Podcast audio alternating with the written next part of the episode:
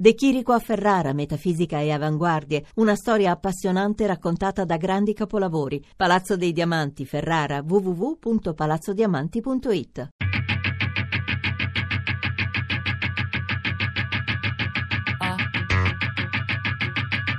Tre soldi. Qui una volta ci stava un mafioso di Pietro Osti e Antonio Massariolo. Il primo passaggio è quello di cercare di nascondere quello che è successo. Come se noi andiamo via per strada, abbiamo so, una maglietta con una macchia, cercheremo in tutti i modi di nascondere la macchia con le mani. Io credo invece che questa macchia, eh, la prima cosa la devo guardare, devo capire che macchia è, perché devo riuscire a capire con, con quale additivo devo, la posso pulire e quando mi accorgo della macchia allora poi posso iniziare a fare il percorso per lavare questa maglia. Il primo passaggio è quello di essere, non dico orgogliosi di quello che è stato, ma non eh, cercare di negarlo, non cercare di sminuirlo. Partiamo da quello che è stato, capiamo perché è successo questo e come questo non avvenga più. Allora, Campolongo a me piace come paese perché è molto verde e poi a me piace questa cosa che la gente ti parli in dialetto. Fermare magari un sardo che è venuto qua a Campolongo e dirgli ma ti da dove sito? Eh, sono sardo. Come sardo? Un sardo che viene a Campolongo. Poi io vengo da una città che è più grande, che è Milano e quindi trovare un paese verde con le villettine a me come prima idea, come impressione di, una, di qualche giorno che sono qua mi piace molto il fatto che puoi girare in bicicletta, a me piace. Credo che accontentarsi di quello che si ha sia una cosa fondamentale nella vita. Vivi in un paese dove ti godi la tranquillità di un paese di campagna. Quando io ho una farmacia, un supermercato e una cartoleria, vivo da re. Campolongo Maggiore è un paese tra le province di Padova e Venezia, dove negli anni Ottanta si è sviluppata la cosiddetta mala del Brenta, unico esempio di organizzazione mafiosa autoctona del Veneto. È il paese di Felice Maniero, il boss della mala, e in una via neanche troppo nascosta c'è ancora la sua villa, dove ogni anno si svolgono i campi di libera che eh, agli inizi qui c'era la fame, lui era un leader, ha, ha, tirato fuori dalla fame molte persone in quegli anni là. Cos'era Maniero, stava meglio, Noghiera i furti, ma è vero eh. Cioè, quando tu vivi su un, bo- su un territorio dove c'è il boss, cioè, non sparisse niente, se paris- spariva in autoradio era questione di ore. Io dico che si poteva fare tutto. No. Erano gli anni dove Felice, l'immagine che avevamo noi giovani di quegli anni là, proprio per un, per un discorso mediatico, no? di, dei giornalisti che continuavano a dire questo è dentro, poi è fuggito, poi era purtroppo, purtroppo era eh, un grande.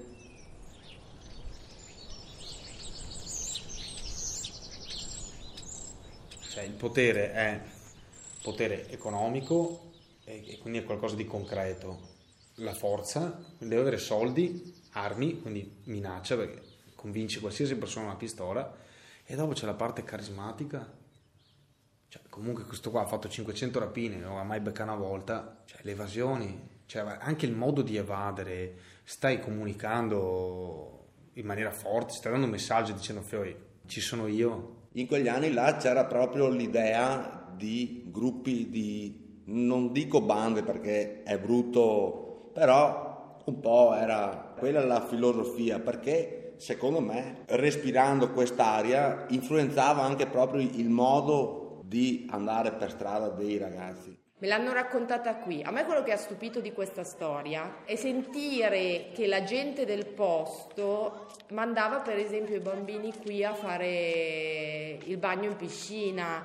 Addirittura qualcuno mi, mi dice che lui non ha mai cercato di adescare persone, erano le persone che andavano eh, di spontanea volontà a lavorare con lui. Di 30 ragazzi due, tre hanno fatto una brutta fine perché hanno seguito sto stereotipo no, del boss del, che poi alla fine... Questo carica no, la, la, figura e un boss ha bisogno di questo secondo me, altrimenti perde di, perde di valore. Cioè, se, se, fosse stato detto felice in maniera un mammone, vero, perché vuol dire eh, la mente era sua mamma, cioè che gestiva a casa sua i conti e tutto quello che stava lì. Ma ti immagini che maniera un mammone, tutti, cioè, invece maniera un sciupadonne, che affine magari, cioè.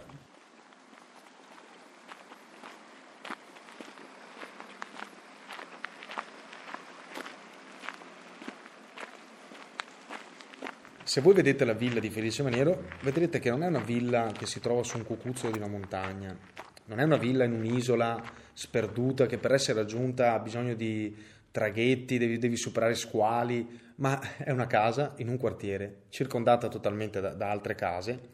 E quindi vedete che il potere non ha bisogno di nascondersi, il potere riesce a controllare un territorio.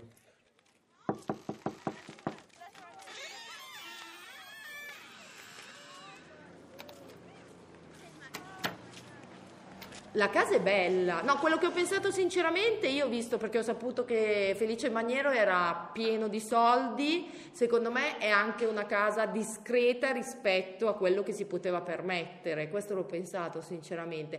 Però è una bella casa. È una villa fatta, io credo, ancora prima dell'80.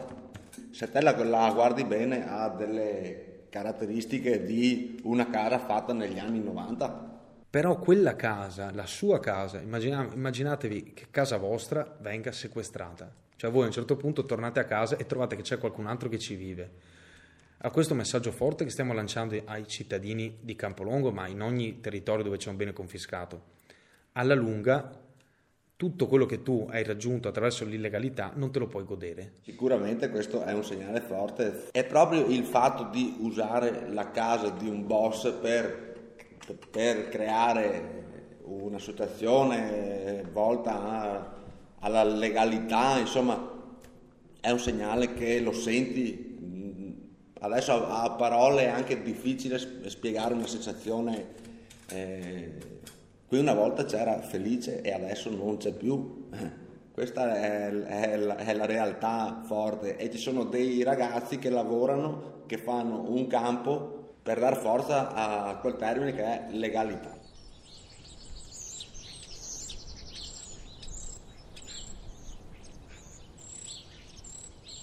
Campolongo e i suoi abitanti convivono con lo stereotipo di paese del boss, il paese di Felice Maniero.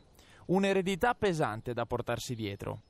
Pur essendo stata per anni centro di attività criminali e territorio protetto dal boss, alcune persone che ci vivono hanno deciso di togliersi di dosso questa etichetta e di riappropriarsi delle bellezze del proprio territorio.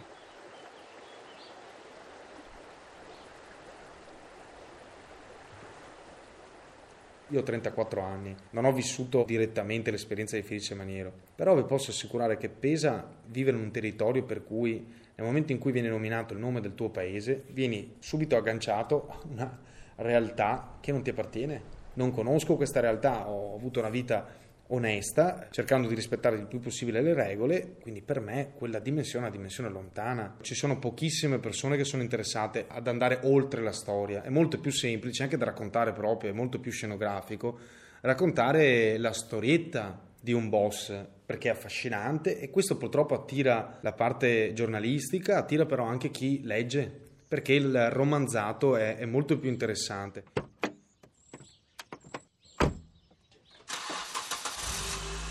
Mi piace questo scorcio che stiamo attraversando adesso, quindi il Brenta così è veramente spettacolare. E nelle giornate terze si vedono addirittura i colli, colli Ocane, quindi è veramente spettacolare. Di Campolongo mi piace il fatto che abbia 12 beni confiscati, che parrebbe una macchia di disonore, ma per quale oscuro motivo? Dai beni confiscati bisogna ripartire per fare reale lotta alle mafie e siamo a due nel mio conteggio. La terza è la bellezza pura che mi danno 20 ragazzi che vengono da tutta Italia a farsi il culo reale per la comunità.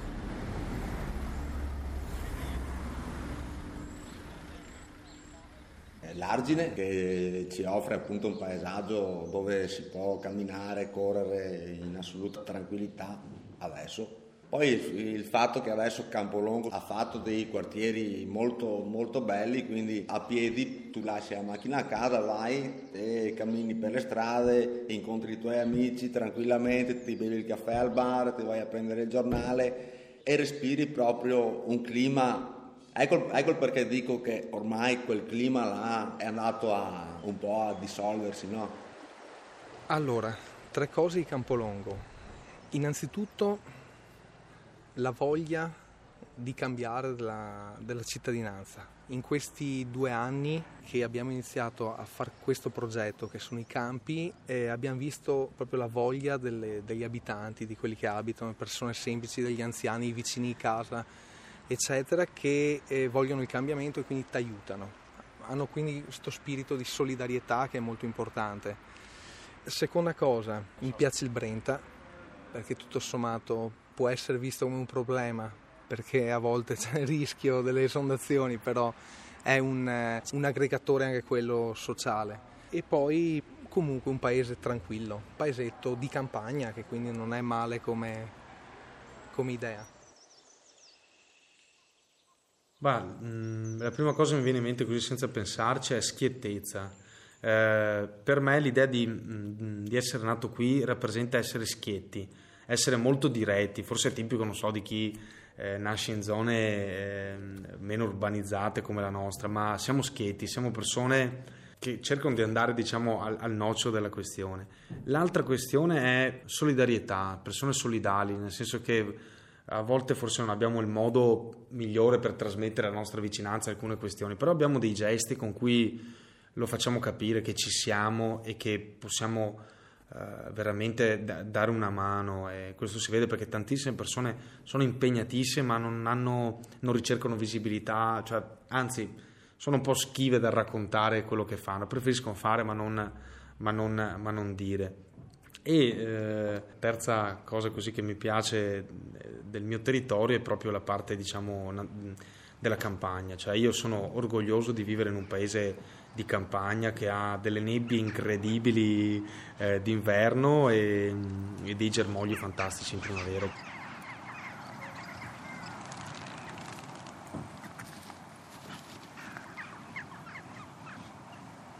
bisogna riportare le persone anche del mio paese, secondo me, a eh, avere consapevolezza di quanta bellezza hanno attorno. In una buona città bisogna riportare almeno 100 abitanti ad aprire le finestre di casa propria, di guardare fuori. Aprire la finestra vuol dire guardare quello che c'è, non sognare, vuol dire guardare quello che c'è.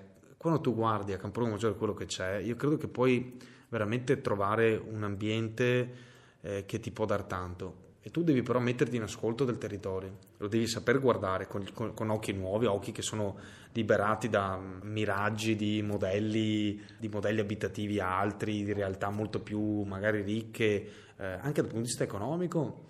Ma io credo che qui invece ci sia una, una ricchezza che bisogna saper guardare, quindi io spero veramente che ci siano sempre più persone che aprono i, i propri balconi, le proprie persiane per guardare fuori e e trovare la spinta proprio di amare il proprio territorio. Quando tu ami un territorio allora ti muovi.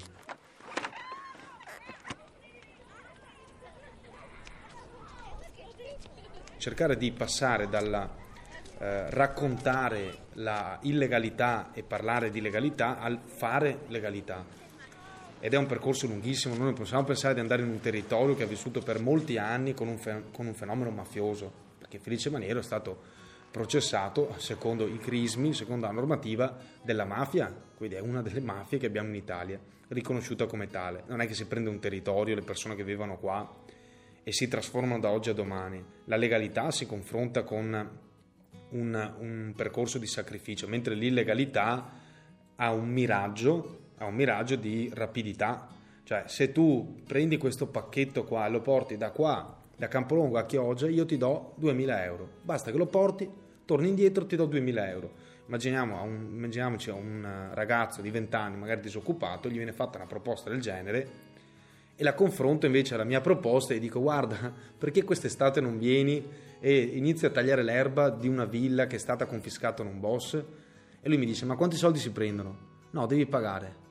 Ma come devo pagare? Cioè, vengo a dare una mano più pago? Sì, perché la vita è questa. La vita è sacrificio perché quando tu ti sforzi per raggiungere un obiettivo, quell'obiettivo poi ti appartiene e non hai più bisogno di ripassarlo, è dentro di te. La stessa cosa è la legalità, quando tu la vivi, allora nel momento in cui devi prendere delle decisioni di andare da, un, da una parte o dall'altra, ti viene in automatico, è istintivo. La legalità funziona se è istintiva, altrimenti basta un attimo, basta un momento di crisi, basta una difficoltà temporanea e la cosa si scioglie come neve al sole.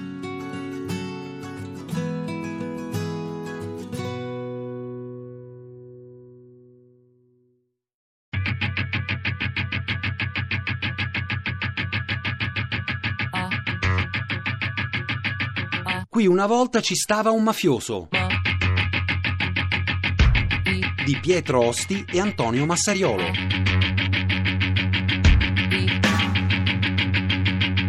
Tre soldi è un programma a cura di Fabiana Carobolante, Daria Corrias, Lorenzo Pavolini ed Elisabetta Parisi. Podcast su tresoldi.rai.it.